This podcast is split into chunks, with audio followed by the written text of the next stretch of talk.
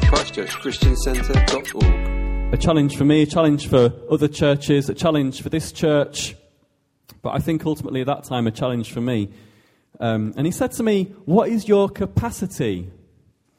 What is your capacity? And capacity means the maximum amount that something can contain.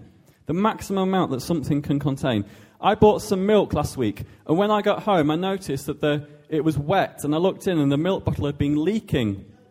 And uh, so that wasn't good. So I grabbed a half empty bottle of milk from the fridge, and my idea was to empty this half empty bottle of milk into a glass and refill it with the milk bottle that I've just bought that was leaking. Are you following me? Yeah. So I poured it into, I poured this milk bottle, the milk into a glass. I picked the biggest glass I could, and I poured and I poured and I poured and I poured. And lo and behold, would you believe it? It filled right up to the top. Perfect.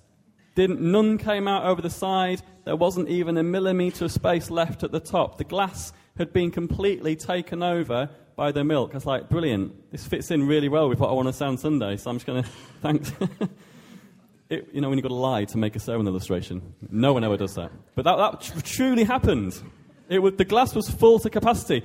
But God was asking me, what is your capacity? He went, when he said that, he wasn't asking how, how much milk I can contain, because I can contain a lot of milk. But he was asking me, instead of that, how much of the Holy Spirit I am willing to receive. To what extent am I willing to receive the Holy Spirit? How much of him do I want?